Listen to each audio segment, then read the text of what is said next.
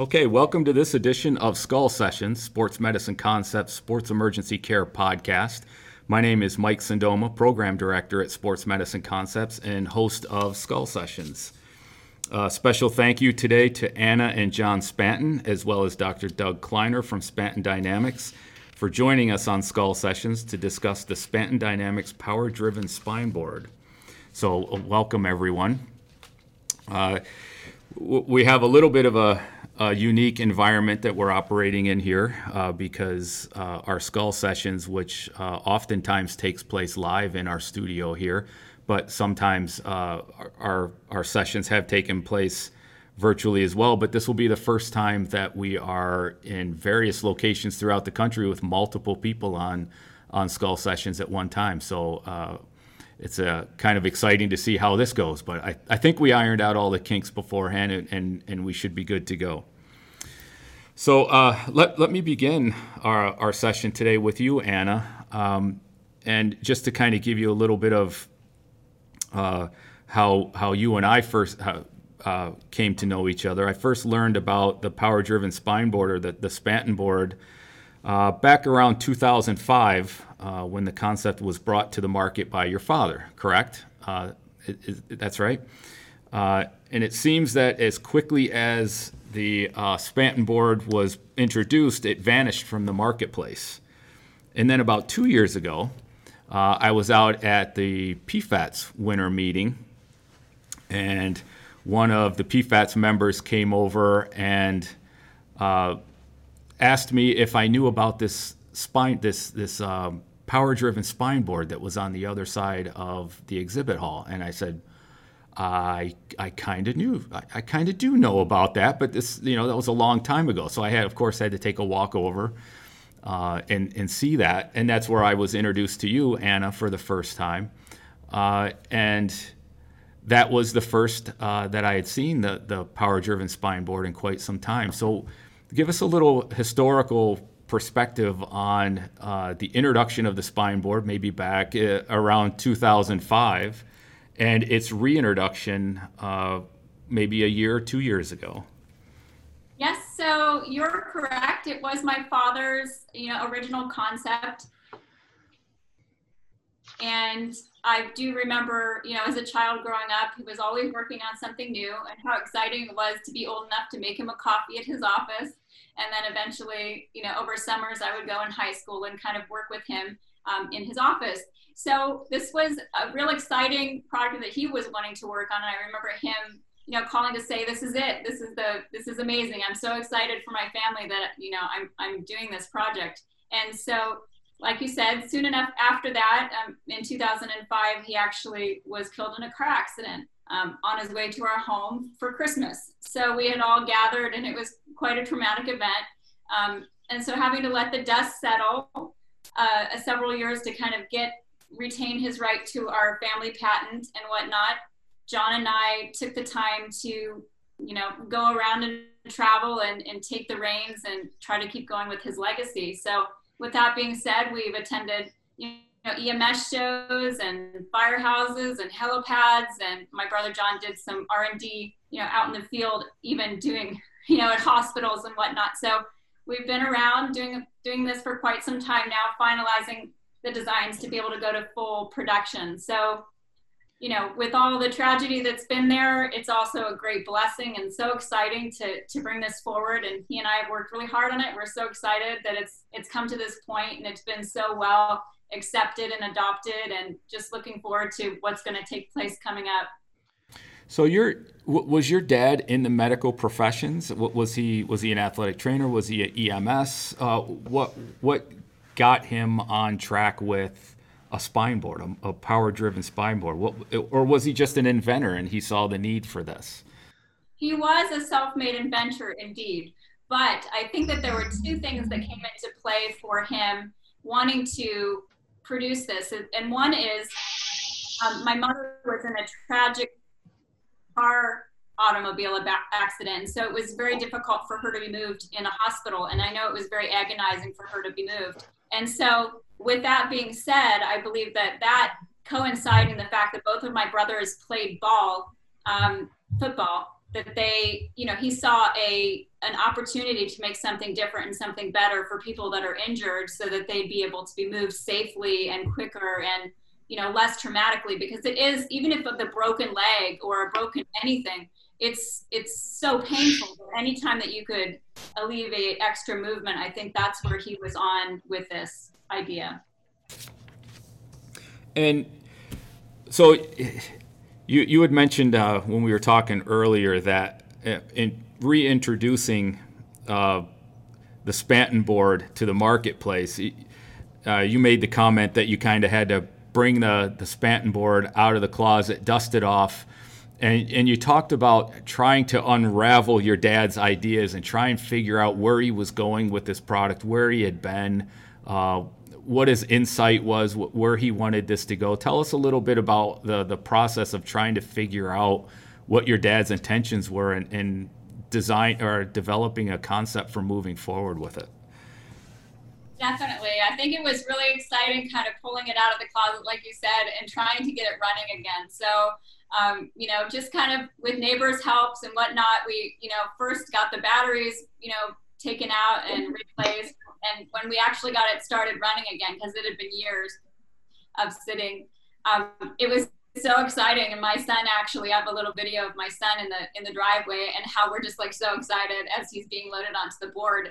But I think finding our our final engineer that we did find, um, he gave the the great quote of he's standing on the shoulders of giants because what he understood from how far my father had taken it, the concept, the care, the quality that was produced in that spine board, we had a great, you know, um, launch into the next version that we've brought to market. So it was at a phase that was so beautifully done. I think he put it the best. So as John and I went out, you know, to kind of understand where, where he had come up with the dimensions and, you know, the angle of the board and the size and, and everything that had to do with it, it was so thought through. So I think for us just you know having to redo some of those um, steps but then to to step back and go oh i'm so humbled that he already you know had kind of successfully made these decisions very purposefully um, as far as the size and the dimensions and and all of those things that were put into place. So it's been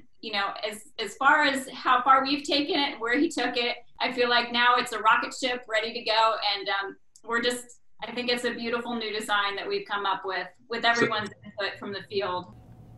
So you you literally got this thing out of the closet and we're like, all right, let's uh, uh, let's try this. Let's turn it on and see what happens. And it's like, oh, okay, the batteries don't work, kind of thing. Let's charge up the batteries and see what this thing does. So that I mean, you that's that was literally the process that you started with.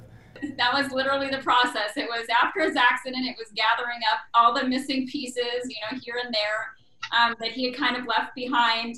And then taking that all together and, and kind of moving forward and moving in motion i feel strongly that john and i both felt that this was a legacy that we had to participate in and was such a beautiful thing moving forward for the, the world actually for helping people who are injured um, and helping to create a safer way to do things. So, so John, let me bring you in uh, into the conversation a little bit uh, because as uh, Anna has alluded to, you you put a lot of effort into uh, redesigning and, and and moving the the product forward a little bit. And I know over the last year and a half, two years that that I've gotten to know you a little bit better. Uh, the Spanton board has been at various trade shows, and I know you've made an effort to to gather feedback from the marketplace. So, what kind of information has, have you gathered over the last two years from the marketplace, and, and how has that influenced the design changes uh, that that are represented in the product now versus when your father first had this the first iteration? Sure, Mike. I'd love to share that with you here. Um, you mind if I pull up the uh, the specs and the dimensions and the board itself here so I can share with you? Oh, that'd be great. Yeah, please do. Yeah, thanks, Mike. I appreciate that. So uh, over the time uh, these uh, years, I've spent a lot of time in the field uh, researching and checking out uh, what would better the board from it, from its pre, uh, previous development. So I went out into EMS world. I went to several firehouses, fire chiefs. We we went, spent a lot of time and going to um, a lot of these conventions and shows and getting input from a lot of trainers, players, uh, EMS, firefighters. Um, so when I implemented a lot of these changes, I worked alongside our, our current engineer. So I try to implement these new ideas. And uh, as you're looking at the screen here, some of the changes that I've made um, is because of that great input I've had out there from several people. Uh, Doug included helped me out quite a bit here also in some of the design changes. Um, we're looking here at um, the front of the board, which is the biggest part uh, that I wanted to make changes on, was this design in the front. The previous uh, board was it was very straight and it had the it wasn't as wide in the front of the lip as I call it. So I made it wider here, uh, and then I made it so it's curved at the front here so that it doesn't catch on equipment or clothing. So that was a big thing that I noticed out in the field that we needed to change and kind of make it so that it was safe for them to be to be uh, loaded onto the board. Um, the other thing here, um, as you see here, one one big concern that they had out there was that the the angle of the lip here, as far as a lot of people were concerned about it uh, going into the mud or snow or um, digging into the ground. So again, uh, the previous version, the lip was just more at an angle, so I had a tendency more or less to want to go towards the ground. Uh, so I made it so the front there was kind of at an angle here, as you can see. Maybe you can see here a little bit better in this image right down here. Um, alongside that, which was important, was this front plate. I also added this front plate here so that when it's going over the ground, if it has the weight pushing down, it'll want to slide back up. That was very important that we handled that and made sure that we negated that that chance of that happening to the board. Um, uh, also, with that, I, I, strengthened the board around here. As you can see, this this is actually um, we used a steel, a um, different type of steel around here. Stainless steel is a lot stronger than the other design, which is aluminum. So if this were to be dropped by accident, we, we try to enhance it, the structural integrity of the board so that uh, it won't bend or bow uh, or, or break if it were to be dropped like other spine boards do. So that was one big thing that we really needed to tackle. Um, with the dimensions and the size of the board, we were trying to mirror it, the new Pro Sports board, uh, towards what is already currently in the market, which is a Pro Sports board about 79 to 80 inches by 20 inches in width. So that's about the size of this right here. As you can see, I'm kind of outlining it here. Um, then with the bars, um, I did pull them in a little bit from the, the other design that we had. Um, and so it's about 24 inches across, which will fit on a typical standard gurney. So you can put down the side rails. This will fit on top. You can strap around it. You can hold it onto the board if you need to keep it on there. So that was important. That would kind of mirror what's already out there in the field for the athlete, something that be, that would be used to using. Um, I made it weatherproof, a little more easier to clean. Um, it's able to be sp- sprayed down and cleaned. Um, we also engineered it so that it could work in conditions like snow and rain and mud. And the temperatures uh, we're looking at well below zero and above 120 degrees, so we can use it on any surface in the field uh, where these players may end up. So, um, so the, the, the big redesign that we had was the ability for it to pull up more weight. So the other design wasn't as strong as this current one for as far as lifting a player or a heavier person onto onto the board. So it's 500 plus. We're exceeding 500 plus uh, above to be able to to be loaded onto the board. Um, then, as you see, what's important here is I added in here these latches. These are different than the other design we had. What's really interesting about these latches here is that with each latch, there's a kind of switch in the latch. So this side right here, when the latches are up or any of the latches are up, it impedes the board from being turned on. So that was a nice safety focus I put in this board that was not with the other board. It's very important. Also, in lieu of that, with the attachment points you see here, uh, you can also have other attachment places here. So you can use any type of, I try to make it universal with latching systems. So you can use the Velcro, some other types, uh, spider straps, things of that nature. I made it so it's more universal. So you can just pull what you currently have and use those in this board. but uh, that's why I have these latches around the side here for those. Or you can strap around here if you want, around these blocks that you see, or you can strap along the rails, uh, which is important here. Uh, I made so the headpiece here, you'd have blocks. You would use the sticky type blocks on this board. So you would have the sticky ones. You have a sticky surface on one side of the block. You would stick one here, and then you would stick one here.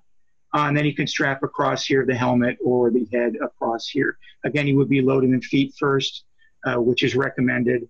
Um, so that would be that would be good. So you can also you know strap across the player or patient that way. Um, what I had other designed was the rear uh, rail that you see back here, which is you see it's kind of angled down. I'm probably going to have it angled down a little bit further. The reason being for that is, as, as Sean has assisted us with this, uh, Sean Higgins, um, he explained that when their a player's ankles are taped, and again, the thing with keeping a player on the board for a long time, we wanted to make sure that they were comfortable. And I know with Sean explained that when the when your ankles are hanging off the edge of a board, they're more relaxed. Thereby, it relaxes the entire back, and it's you're less strain on the body when if you have to be kept on the board for a long time. So you can actually have the player or patient be pulled with his ankles off the edge here, so it's less stressed on, on the body. So that was a nice thing we implemented there. Um, and then at the body here, I'm trying to uh, see here. Uh, so at the bottom, the, the bottom of the board, one other thing that we wanted to add was a bigger uh, uh, belt at the bottom. Now we do have other belts that we're considering uh, to put on the board that we may use on different surfaces. Uh, if the NHL are, are, interested, which we, we found that they may be interested in one of our boards also, uh, that we have a different belt system that we can put on there for their needs. Uh, so for the, the pro sports, I know there are a lot of more turf fields, turf surfaces, some grass, uh, primarily indoors and turf. Um, we have different belt system, belt uh, types that we're, we're utilizing, we're testing, we'll be using. So I made it a little bit bigger, so it'll have 15% more surface area than the previous version. So it'll give you more grip and ease of, of having it on the ground and able to catch on the surface of the ground when it's when the player is being loaded onto the board. That was very important that I, I, I we handled that. Um, the other things too, as you can see the design at the bottom here, this little hole right there, uh, that will be where the hand controller goes. So with the hand controller design, it was very important that we, we put in safety. Um, so you have a safety latch on it to turn on the turn it on, a forward reverse and a safety, and then a power button. Uh, likewise, um, when when you release the trigger that powers the board, when it's released, you have to press another button to pull that up. So that's the safety portion of that. And then when they're loaded, the player is loaded onto the board or patient. Uh, you will unplug it um, from the mechanism, thereby the battery pack and the hand controller all in one outside of the board, so the board can no longer be turned on. Along with that safety that I explained with the latches here that you see, uh, which will be uh, which will be up and used across the player patient. So safety absolutely number one for me on making this board and absolutely um, trying to make it structural integrity was very important because I know it'll probably be roughed around quite a bit. So we wanted to make it so it was absolutely strong enough if it were to be dropped. Now, and also people had a concern before, what is the weight? What is, so in the field, the boards that they currently use in the NFL I've seen uh, weigh anywhere from 26 to 28 pounds, which are the big, large ones. So this one will be probably about double a little bit more than that weight. But as you've seen in the NFL, a lot of times you don't have just two people picking up a player. So you have quite a few people around this device picking it up. So that shouldn't be a problem with that a little bit added weight when you take into account how much less movement you find in ease of loading a player without movement onto our device in comparison to that of when you do typical log rolls or the lift and slide technique. So um, I'm trying to keep it as light as possible. Um, again, with externalizing the batteries helped a lot, putting in the hand controller, externalizing the hand controller and all the, the, the components that go into controlling the motor in the board is external in the hand controller. So uh, a lot of thought has gone into this board. Um, I think it looks great. I'm really excited to share uh, the new design. It's again, like Anna said, it's really much of a rocket ship in comparison to to the old board. Um, but it was just uh, leapfrogging into these steps, and in the future, uh, hopefully, we have uh, better and newer designs. But at the moment, I think I've made it as, as best as I can at the moment, given the information I've gotten uh, being out in the field and interacting with, with everyone over the years. I've really taken to heart a lot of the design changes and people have, have brought to us to make this a more perfect board. Yeah, I, I would say just from from listening uh, to, to all of those highlights that, that you were providing for us, when we were out last summer uh, with you guys uh, showing, and you provided the demonstration uh, for us when we were out with the Rams. Um, I, I, know the feedback that we collected um, regarding the spine board, uh, the Spanton board, a, lot of the things that you had mentioned, like operating in the mud and snow, uh, the temperature was uh, its ability to function in extreme temperatures was something that came up on on the list of concerns that people had uh, as well as the latch system. Now, um, so it, it sounds like a lot of the things that were being provided during that, you know, brief interaction that, that we had with you, it, it seems like you've taken uh, taken steps to uh, to address those. I'm curious about the latch system. Uh, tell, tell me about the latch system as it relates to safety. You, you had mentioned that. I, I don't understand uh, w- when the latch system is up, the board will not function. I don't understand. Explain that to me a little bit. A little sure. Bit. I appreciate that, Mike. So yeah. what we're looking at here, uh, one of my big concerns uh, was safety, so that the board, uh, once a player is uh, is on the board, that it, it, it is impossible for the board to be moved at all once a, per, a, player or patient is strapped down on the board. So with the latch system here, um, each one has um, has a little switch mechanism on this side of the board. So once, if any of these latches in this series are up, the signal can't go through. So that means that the board can't move and function. So once it's plugged in, the signal can go through and the motor is able to function and turn on. But, but when these latches are up and you strap a player down using these these uh, latches here, uh, it negates the, the ability for the board to move in the un- unlikely event that they keep the, the, the hand controller plugged in. Um, so it's important that through protocols and training that that these uh, the athletic trainers are able or the EMS understand that it's it, you need to plug unplug the power source to the board. If they happen to forget and leave it in, it's safety mechanism number three that these latches will be used, that means it negates any possibility of the signal, the electricity go into the board or to turn on the motor.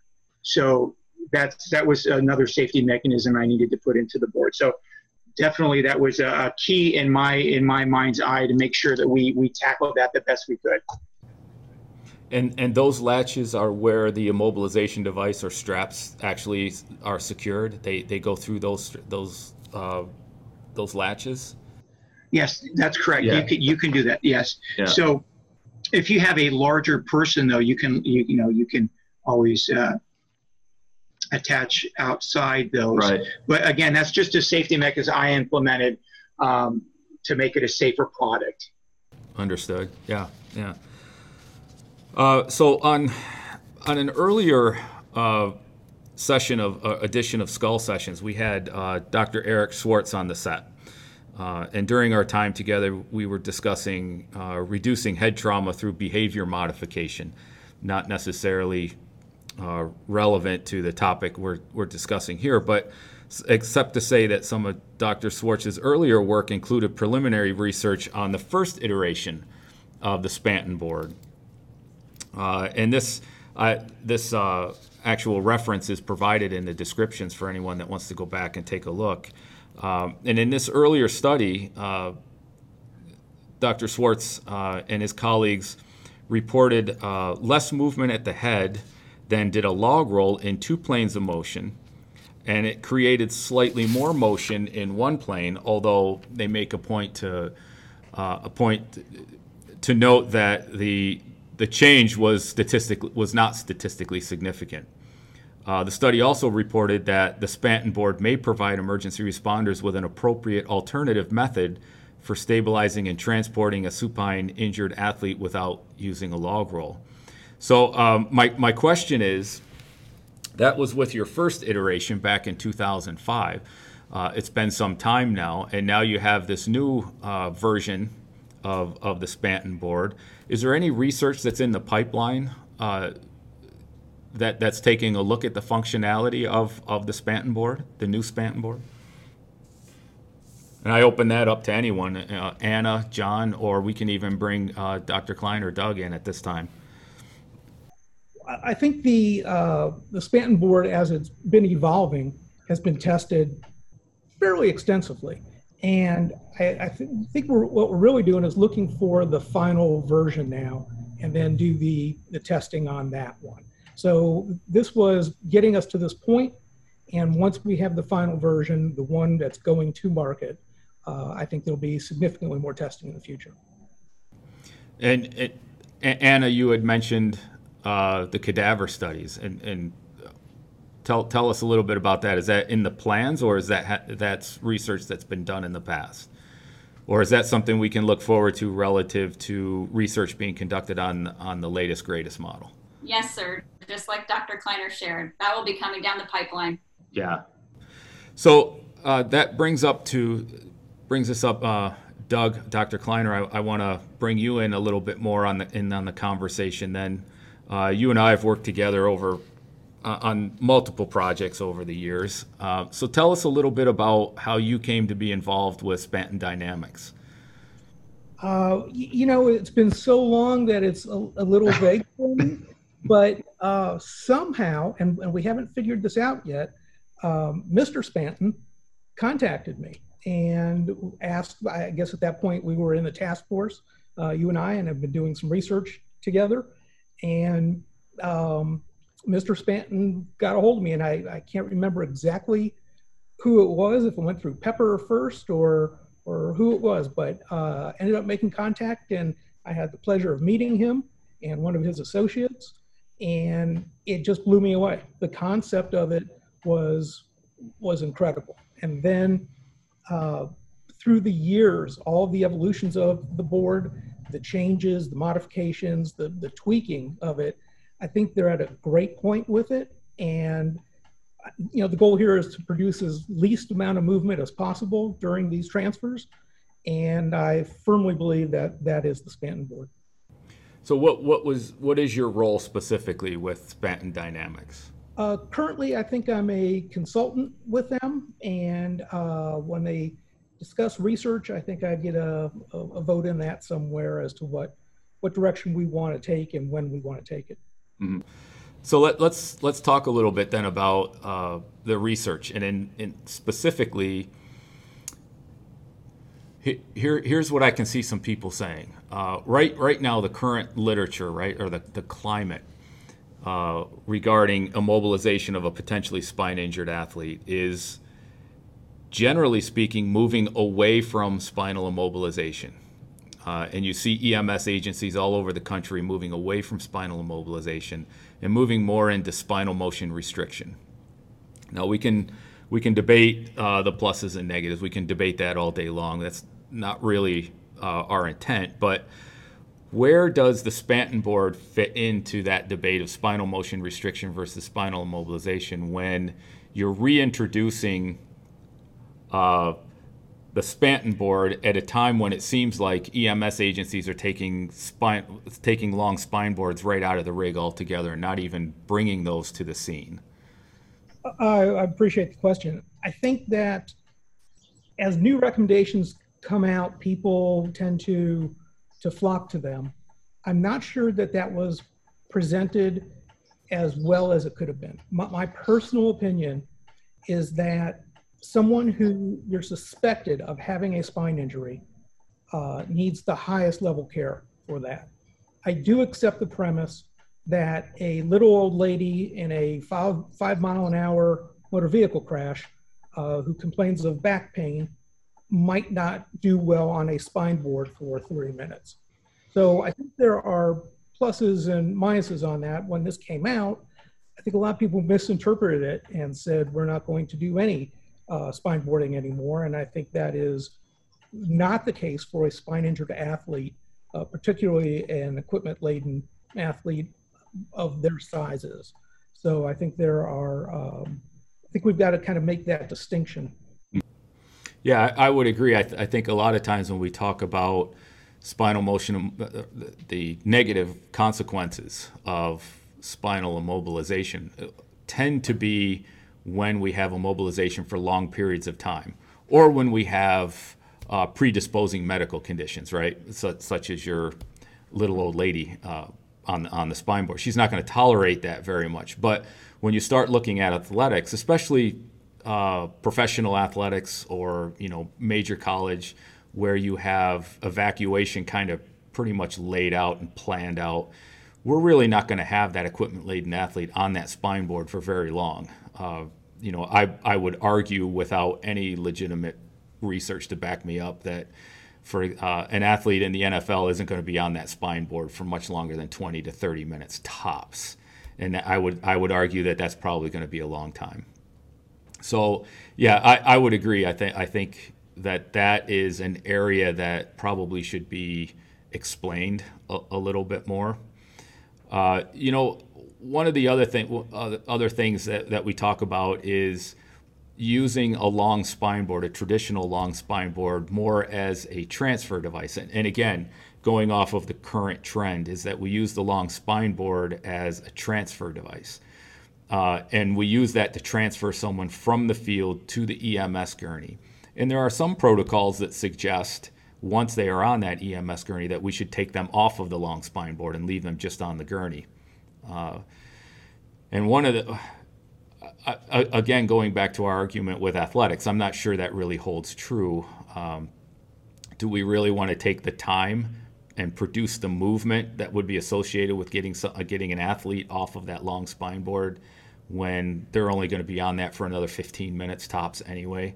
Uh, do we really want to do that? But if we generalize that concept anyway to the general population, one of the things I thought was really interesting was to see how easy it was to get somebody off of the Spanton board when we were playing around with it last summer, and how easily once we once we did use it as a transfer device, and we got them onto the onto the EMS gurney and we loaded them into the back of the ambulance, it was telling how easy. All we did was hit the reverse button and that thing crawled right out from under the athlete that we had on that gurney and left them right on there. So um, you know a, a, generalize a little bit because obviously we're talking sports in general but generalize a little bit about how the Spanton board is is valuable outside of uh, the athletic environment. I agree with you with everything you said. That's a, that's a great point to make. Athletics is different than the general population, and I, I'm not sure um, to what extent this will reach EMS and and be adopted. Uh, I think that the the end goal of this is any suspected spine injury should have the most amount of immobilization possible. Uh, if you really suspect a spine injury, and I don't mean by protocol with it, but by physical examination, patient complaints, if you think that there is something going on there, we want the least amount of movement possible. And the Spanton board, I believe, is the uh, produces the least amount of, of movement and like you said, the using it even as a transfer technique is outstanding. And, and that's one of the things I really, really like about it. I think that's the the offloading is more impressive than the onloading mm. part of that. And I can see that professional athletes staying on the board through their transport through EMS and then VIP services, of course, right into the the CT scanner or whatever they're using. And just hitting reverse there and taking the board, drop them right there in the CT scanner or right on the the surgeon's table or wherever they're needed. Uh, when it's time to get them off of a board, I think there's nothing better. Uh, that, just in listening to to you talk about that brings up the the. I, remember hearing a couple of comments regarding the amount of time that it takes to load someone onto the onto the spanton board and whether we have that time. Now, you spoke of if you truly suspect that an, uh, an athlete has suffered a cervical spine injury, that it's the movement that is most important. So uh, now, obviously, this wouldn't be the case if it was an unstable athlete, right? And if, it was an unstable athlete who was hemodynamically unstable, was presenting with cardiac complications or airway breathing complications, that, that's a different story. Uh, we're, we're talking about a relatively stable athlete who you suspect has a cervical spine injury. That additional time relative to the movement becomes a very important question. So here, you know, one could argue that the additional time it takes for the Spanton board to load somebody uh, is is of particular relevance. And then on the other end, when they're in the emergency room, uh, the amount, if you think about an equipment-laden athlete strapped to a long spine board, and now they're in the in the emergency room, and now we have to get them off that spine board. There's only two ways to do that. We can lift and slide the board out from under them. Uh, one approach. Uh, the other approach is to physically log roll them off of the spine board versus just letting this thing crawl out from under them take a little bit of extra time. So, so tell me about your thoughts on the time versus movement, which is always an argument for any protocol that we talk about in spine injury. It's always the discussion always centers around time versus movement to to decide whether something is an effective strategy or not. So tell me a little bit about time versus movement relative uh, to the functionality of the Spanton board great point with that, Mike. I, I think the um, I might be biased with this. It's I don't know that there's research on it. If there is, I can't pull it out right now. But uh, from my experiences, and that includes you know riding EMS, working in a level one trauma center, and uh, in a hospital, and and all those things where people are constantly in and out and doing this. I kind of have the feeling that if someone's going to have a cardiac event or or a respiratory event, I think it's going to happen on the field. I don't really see that happening five minutes later. Now it could, but I think that type of of injury is going to present itself earlier. So I think if they are stable, let's take the time. If this is really a let's not make things worse by moving them around and having excess movement. They're hemodynamically stable. So let's let's concentrate on no movement for their spine and package them appropriately.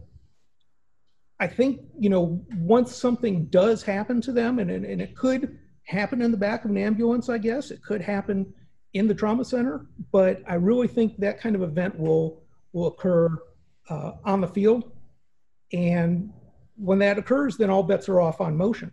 So uh, someone who's who's crashing certainly needs uh, cardiovascular resuscitation and, and uh, with considering that it could be a possible spine injury, but there, there's little point to uh, keeping somebody immobilized while they while they're having a cardiac event. Yeah. So let's wrap. Let's try and wrap all this up and put a put a pretty bow on it. I I know. Um, I know there are a number of NFL programs that have asked us specifically about what we think of the Spanton board, uh, what our thoughts are on it. Uh, and I know a, a lot of uh, organizations have expressed interest in it. So if, if you're addressing one of these uh, club medical teams and they're on the fence about whether this is this is something that to move forward with, and I throw this question out to all three of you, not not just to Doug.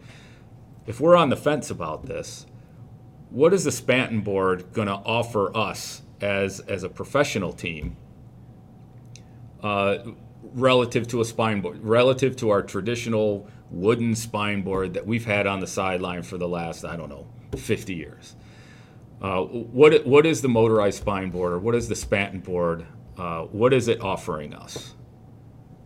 Well, I'll, I'll jump in first and then let them follow on that. Uh, I think it's been proven and will be again many times over that it produces the least amount of movement. And well, we during transfer, during other events like that. The uh, that's the ultimate goal with with this. If a, spine injury, you know, the ultimate goal on on um, a cardiovascular event is resuscitation. All bets are off. We're doing CPR. That's what's happening. If we have to do, if we can't get an airway, then we're gonna, you know, airways are kind of easy these days. But in the old days, if you had to manipulate the head a little bit, you had to manipulate the head a little bit. It's airway was is paramount in that kind of event.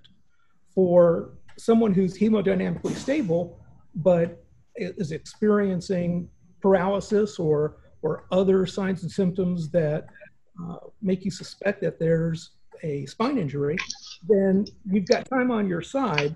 Now our enemy is motion, and we want the least amount of motion. Period. In in whatever. How about then? I generalize this. I take it out of professional sports. Uh, one of my colleagues and one of our uh, lead instructors, Daryl Conway, likes to say that the NFL and major Division One programs operate in Disney World.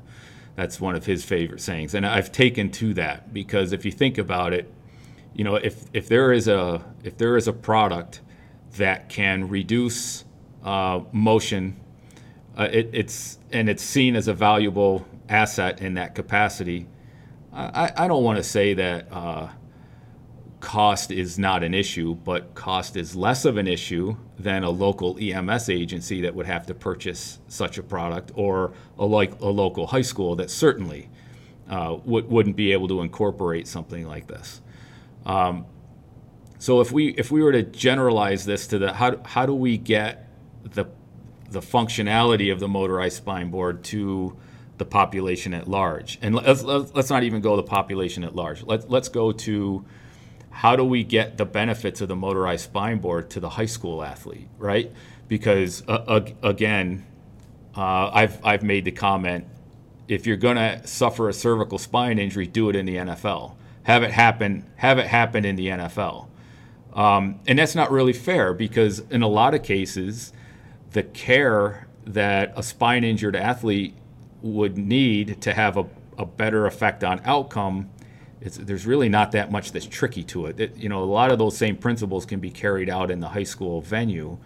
Um, so how do how do we get the benefits of the motorized spine board to the, the local high school athlete, and we get that decreased motion? We have a little extra time. How do we take the time and get a, get the benefit of that to a local high school?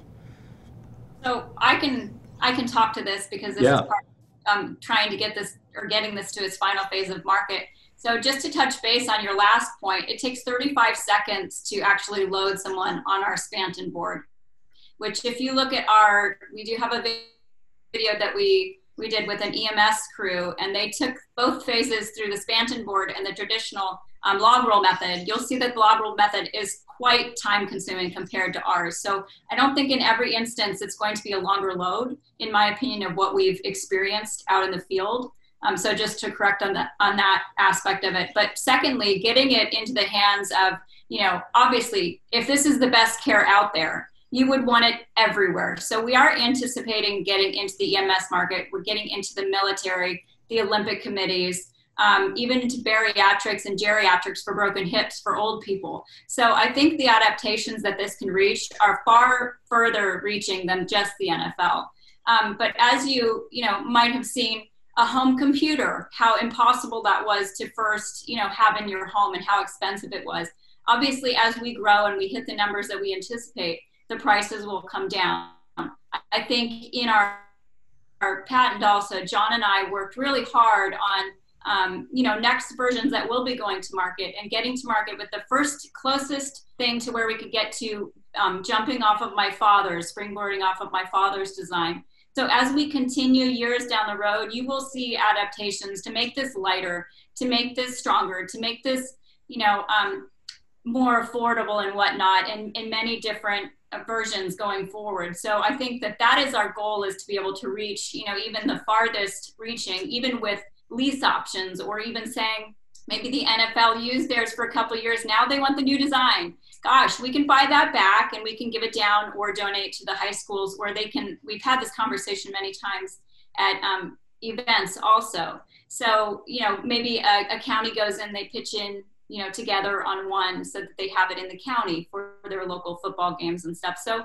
we have looked heavily into being able to get this into the mass hands of, of where it needs to go because again, as as you see with anything that comes to market it's really wanting it to be the best it can be last the longest it can last and get it to everyone that needs it. So it is our it is our anticipation that we would be able to get in the hands of also you know the high school athletics that is a desire of ours. Yeah i'm, I'm glad to hear that you've given that some thought because i you know that's that's one of the uh, stick and I, I, don't want to say a sticking point but one of the things that always uh, th- that i always consider is you know, how, how do we how do we get the same level of care to the high school athlete as we do the, the professional athlete, right? And I, I, think that's really important. So I'm, I'm really glad to hear that um, that you've given that some consideration and, and have plans for uh, having this accessible to all levels of, of, of athletics.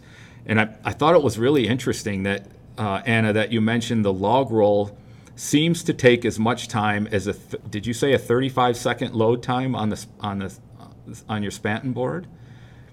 Correct. So if you look at one of our, uh, Doug was there for this filming also, and so was John. But we took them through, um, and I'll send the link to you so you can attach them to this. But there's a very specific um, testing that they did with the EMS crew that show, you know, our comparison and time it and I did time it, it was 35 seconds compared to the log roll. And you see also within the log roll so much movement as far as first you log roll them, then you have to shimmy them down, then you have to shimmy them back. I mean, so there's so much, you know, transitioning and movement and whatnot. So you'll have in that, you know, some of the feedback from the EMS personnel also of how they thought it was just an easier way to use it, that they didn't feel as jostled when they were moved onto the board. So you have a lot of input. I think if you know what it feels like to be log rolled and to be moved on the spine board, because I know from the from you know demoing all day long, you know you have, have a two or three day show, and I'm up and down on the floor all day long, right. and and it really is. You really barely feel anything, any kind of movement. So be able to do that all day long compared to think of how you're moved, um, you know, traditionally. So with that being said, I think it's going to be a beautiful, beautiful thing to see come to market. Yeah, I, I, that's an important. Uh, that that's really important because I, you know, I suspect people would would uh, at the outset anyway think, wow, that just takes too much time because, and I'm not saying this is correct I, or or the right uh, philosophical approach, but a lot of times everything is fast. You know, we have to evacuate them fast. We have to get them out of this. We have to get them out of the chaotic environment and into a controlled environment. We have to do that fast. Uh, and to to uh, Doug's point earlier, if you have a basically a hemodynamically stable athlete, fast isn't really the most important part anymore. It's movement, you know. And so to that point, if you can even demonstrate, even if you do have to move a little bit more quickly, uh, there's no difference, or you know, there, there's not a statistical significance between 35 seconds. Uh, to load onto the the Spanton board versus a log roll. I, I you know, I think that's a really important point that you made.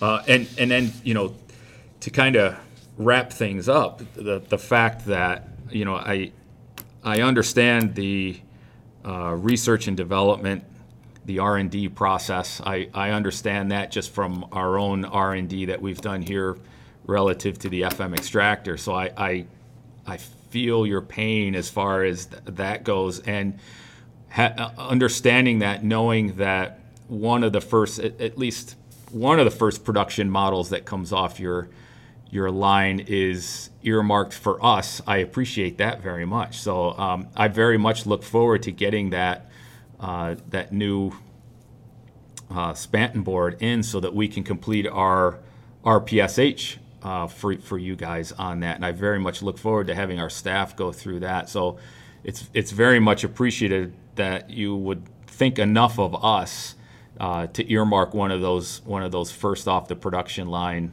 units for, for us to test out. I appreciate that, and hopefully you guys will be able to make it here to our new facility for uh, for that testing process. I would look forward to that. Yeah. So so where where do you see the Spanton board going uh, from here? What, what is it that you're hoping uh, hoping happens in the relatively near future? Well, I guess I could speak to that too. Yeah. Um, so we are in the final phase of development. So we have everything finalized for engineering. We're going into building the new boards. Obviously, like the whole world, we've kind of been um, backtracked a little bit with COVID hitting. So all of the financials and whatnot moving forward with our manufacturing have, have kind of been delayed, but we don't expect much of a delay now. I think we've um, partnered with a United States manufacturer here in the Midwest and setting up our warehouse and preparing to you know get a batch of boards in to get them into the hands of Mike, also you and the NFL teams, you know, to, to cycle through and train each of them. We're looking forward to partnerships and and uh, moving forward with those. So and then you know branching out to the other sectors that we do anticipate getting. So it won't be very much longer until you see the new version and the and the real go to market manufactured um, product. Oh, we certainly look forward to that for sure. Uh, I, all right. So Anna, you're in Iowa. Uh, John, you're in California. Doug, you're in Florida, and I am in New York. So the fact that we somehow managed to pull this off uh, is is is is a testament to technology and a testament to how lucky we are today. so uh, I, I thank you very much for your time and for your willingness to to come on to Skull Sessions and spend some time with us on on our podcast. And and again, I, I look forward to the opportunity to work with all of you in the in the very near future. Thank you for your time. Thank you, Mike, so very much.